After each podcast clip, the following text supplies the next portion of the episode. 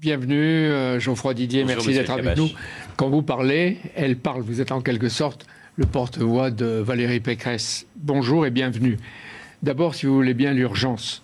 Le convoi de camions et de voitures, on vient, on vient de l'entendre, se réveille, est en train d'aller vers Paris, aux portes de la capitale. Est-ce qu'il faut les laisser entrer dans Paris? Vous connaissez cette phrase de l'économiste et philosophe britannique John Stuart Mill.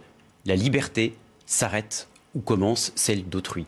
Et les convois de la liberté ne devraient pas euh, s'appeler ainsi, parce que leur objectif, c'est de bloquer, de bloquer Paris comme ils ont bloqué la capitale canadienne. Et chacun a le droit de manifester.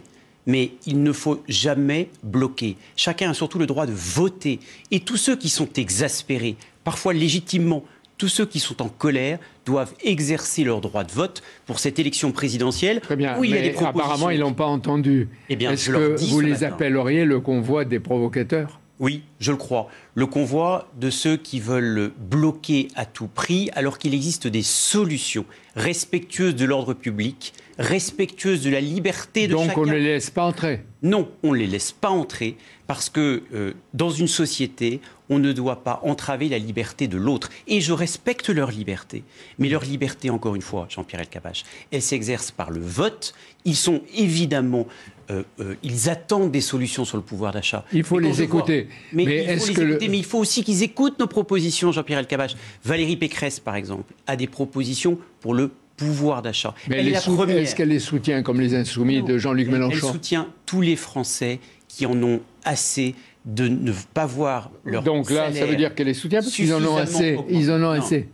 Écoutez-moi, il y a des méthodes, Oui. il y a le fond. Les méthodes qui consistent à bloquer ne sont jamais acceptables. Donc vous êtes d'accord avec le Les gouvernement qui ne veut pas les laisser entrer Bien sûr, mais ça ne suffit pas. Moi, ce que je veux, Hmm. ce sont des solutions. Et la solution, c'est de rendre la dignité à chaque Français. C'est d'augmenter les salaires de 10%, comme le propose Valérie Pécresse. C'est de faire en sorte que tous ceux qui ont cotisé toute leur vie puissent avoir une retraite digne, qui ne soit pas inférieure au SMIC. Donc Ça, demain- ce sont des solutions concrètes. Dem- Et je souhaite que le convoi de la liberté, entre guillemets, puisse l'entendre. Vous l'avez appelé le convoi des provocateurs maintenant. Oui, je l'assume. Euh, demain, 13 février, selon un des très proches de Valérie Pécresse, je peux même donner son nom, il dit demain au Zénith, elle prononcera le discours le plus marquant de sa vie. Comment vous le définissez, ce discours un discours important, un discours certes euh, sur elle, mais un discours surtout sur vous et moi et sur tous ceux qui nous regardent, c'est-à-dire les Français. Un discours visionnaire. Valérie Pécresse a déjà démontré. excusez-moi, quand vous dites un discours offensé, vous pensez que les autres, ils parlent à qui? Non, ce que je veux vous dire, c'est qu'on sait bien que cette campagne, pour l'instant, n'a pas vraiment commencé. Que les Français ne l'ont pas encore véritablement Alors pourquoi elle parle demain écouté. Pourquoi elle parle demain Et parce que ça commence. Ah, Parce ça commence. ça commence. C'est elle Parce qui donne le coup d'envoi de la campagne. Une nouvelle étape de la campagne commence. Elle a déjà démontré qu'elle était une rassembleuse, parce qu'elle a rassemblé la droite et elle a rassemblé la droite et le centre. Ça fait au total, déjà- au total par rapport à ceux qu'elle ne rassemble pas. Non, mais Parce que chacun dit on veut rassembler. famille chacun dit je veux parler aux Français. Sa famille politique, ses familles politiques, elle les a déjà rassemblées. Elle a démontré non seulement qu'elle était une rassembleuse, mais aussi une bâtisseuse. Elle a émis un grand nombre de propositions sur tous les défis de la société. On vient d'évoquer, par exemple, le pouvoir d'achat. Elle va à voir enfin démontrer qu'elle est aussi une visionnaire. Mais pourquoi elle joue son destin, son destin électoral sur un grand discours? Pas du tout.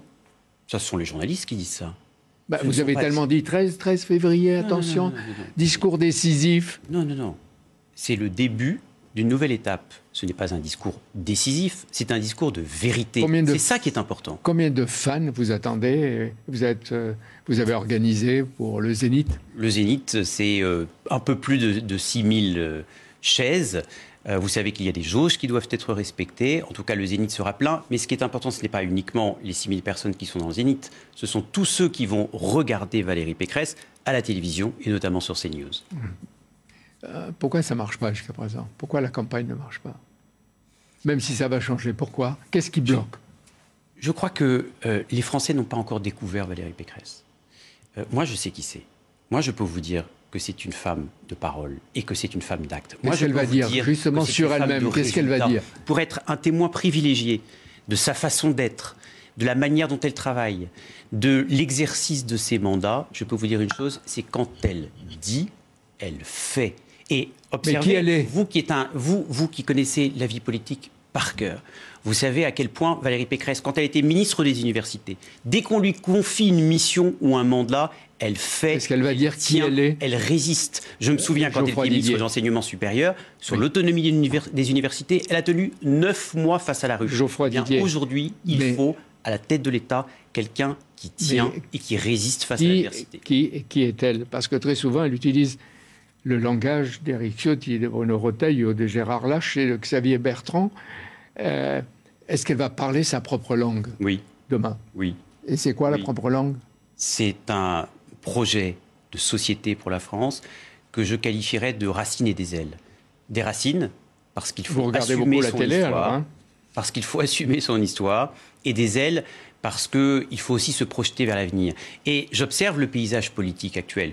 Il y a ceux qui, avec leur euh, petite binocle du passé, ne se concentrent que, que sur la France d'avant, voire d'avant-hier, et il y a ceux qui, à force de parler de nouveau monde, ont oublié la France. Eh bien, elle, elle est justement cette troisième voie qui n'est ni passéiste, ni postmoderne, c'est-à-dire la France d'aujourd'hui et la France de demain, Vous mais pouvez- aussi vous la pouvez France pas dire d'hier, autrement. On des va racines avancer. et des ailes, Jean-Pierre Ah, oui.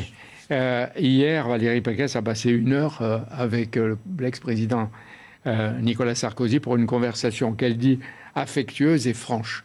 Franche, ça veut dire que Nicolas Sarkozy elle lui a expliqué au fond des yeux ses erreurs et les risques d'échec. Franche, ça veut sans doute dire aussi qu'elle a clairement dit à l'ancien président de la République qu'elle souhaitait qu'il la soutienne. Et moi, je souhaite aussi effectivement que Nicolas Sarkozy soit fidèle à sa famille politique. Parce qu'il a est une référence pour nous. Qu'est-ce qu'il a est le dernier à nous avoir apporté une victoire. Parce que ces conseils qu'il prodigue à Valérie Pécresse sont nécessairement très utiles.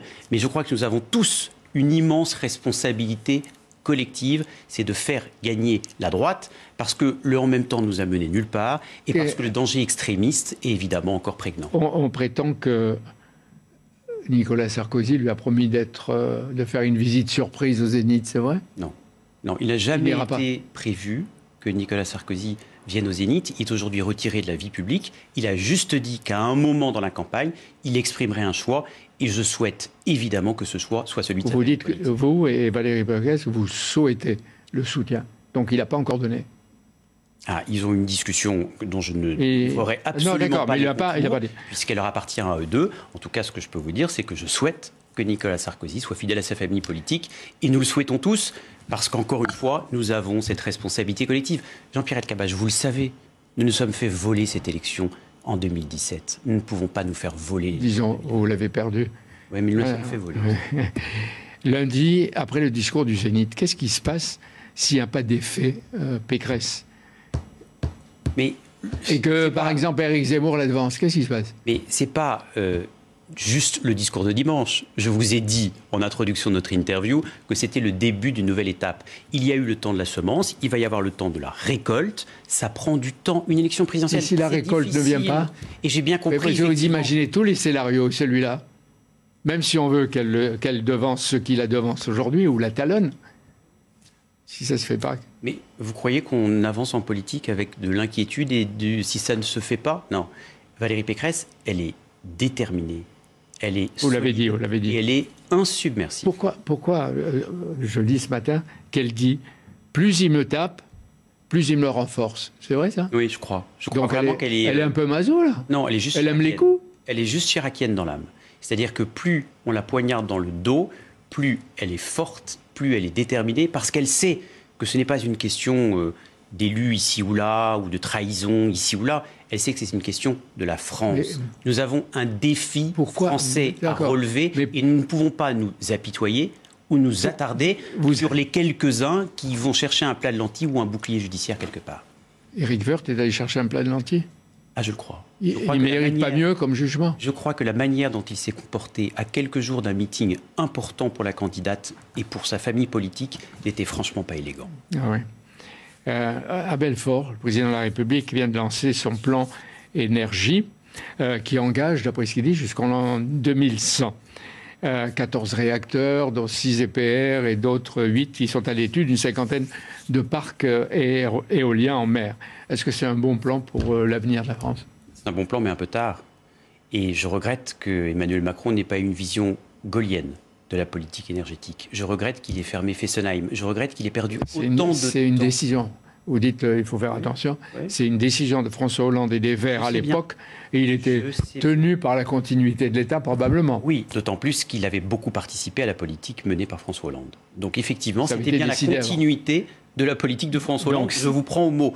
Mais ce que je veux vous dire, c'est que c'est trop tard pour changer d'avis. Le quinquennat est terminé, il aurait fallu se réveiller beaucoup plus tôt. Et effectivement, il aurait fallu arrêter cette démagogie qui va commencer. à dire qu'il fallait renoncer à la politique nucléaire. Il faut un mix énergétique, mais il ne faut pas abandonner le nucléaire. Absolument, personne ne veut l'abandonner. Mais bah, si justement Valérie, début de 2017, si, Valérie Pécresse est président de la République, est-ce qu'elle garde ce plan Macron ou elle abroge?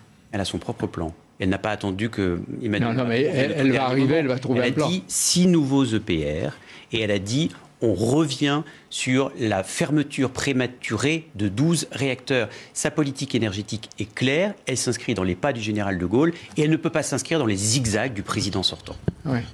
Est-ce qu'elle va imiter euh, son modèle Jacques Chirac? Est-ce qu'elle va suivre l'Amérique ou refuser cette guerre comme euh, Jacques Chirac avait euh, refusé la guerre d'Irak? Nous ne pouvons pas supporter l'idée qu'il puisse y avoir très prochainement une guerre aux portes de l'Europe. Il existe un format diplomatique qui a été euh, créé depuis 2014, qui est le format dit de Normandie, France, Allemagne, Ukraine, Russie. Il faut que les États-Unis comprennent que c'est ce format diplomatique qui doit imposer ses vues, avec des lignes rouges, c'est-à-dire le respect des frontières de l'Ukraine, mais aussi avec une autre assurance que nous devons absolument donner au peuple russe, et non pas seulement à Vladimir Poutine, c'est-à-dire l'idée que l'Ukraine, que l'entrée de l'Ukraine dans l'OTAN n'est absolument pas une priorité pour nous. Vous voyez, c'est cet équilibre géopolitique très fragile, ce qui a été très compliqué, ce qui a été fait auquel il faut essayer de parvenir. Macron-Poutine et puis les Sherpas des quatre Européens euh, sont en négociation. Il était à Berlin euh, euh, jeudi dernier. Mais alors comment vous, vous expliquez la position de Joe Biden qui rapatrie les ressortissants américains, qui alerte d'une imminence de la guerre comme s'il voulait la faire? Ce n'est pas aux États-Unis euh, d'annoncer une guerre qui ne doit pas avoir lieu et qui, je l'espère, n'aura pas lieu. Encore une fois, il faut que les États-Unis comprennent que c'est une autonomie stratégique de l'Union européenne qui doit se constituer et que c'est ce, dialogue permanent entre l'Ukraine, la Russie et les grands pays de l'Union européenne qui doit se poursuivre et s'amplifier. Chacun doit faire très attention à ce qu'il dit, alors qu'effectivement la situation est explosive. Mais elle l'est peut-être un peu moins que certains pays le prétendent, et notamment les États-Unis. Euh, parce que quand on l'avait interrogé en Corrèze, euh, Valérie Pécresse, sur qu'est-ce qu'elle fait s'il y a une invasion, elle avait répondu J'en appelle à l'Europe, si elle peut, et surtout aux Américains. On dit C'est pas possible. Elle ne peut pas, elle, dire. Euh, au secours, papa, c'est pas possible. Non, mais que les États-Unis jouent un rôle dans le dialogue, c'est tout à fait normal. Mais les États-Unis ne doivent pas mettre de l'huile sur le feu. Et encore une fois, nous pouvons avoir pour priorité le fait que l'Ukraine ne rentrera pas dans le temps, mais poursuivre ce dialogue qui existe. je regrette juste qu'Emmanuel Macron ait surcommuniqué sur sa visite, puisqu'elle n'a à ce stade en tout cas pas porté les fruits escomptés. Eh ben, je retiens que vous avez dit à ce stade. Et euh, regardez qu'il n'y a pas encore la guerre. N'insulte jamais la guerre. Peut-être la guerre. Mais je reviens sur euh, le, climat général autour de vous. Euh, parce qu'on a l'air de bien s'entendre. Rachida Dati a lancé une charge tonitruante qui amuse tout Paris contre Patrick Stefanini. C'est probablement injuste. Elle dit c'est un loser, un déserteur, etc. Euh, pourquoi dans, tant d'acrimonie et de haine Et est-ce que ça affaiblit euh, Patrick Stefanini Est-ce que ça l'a blessé? Vous savez, c'est euh, Patrick Stefanini, toute l'équipe de campagne, euh, et Valérie Pécresse, c'est la France qui nous intéresse, c'est pas le tout Paris. Euh, Rachida Dati a sa fougue, a ses mots, ils lui appartiennent. L'important, c'est que nous soyons tous rassemblés, et d'ailleurs Rachida sera présente au Zénith, Patrick Stefanini aussi, qui l'organise d'une main de maître. C'est un excellent directeur de campagne, et je me souviens de la victoire qu'il a suscitée en 1995, celle de Jacques Chirac, et rien que ça, ça vaut la peine de l'écouter et de l'entendre. Merci d'être venu, Geoffroy Didier. À bientôt. Merci à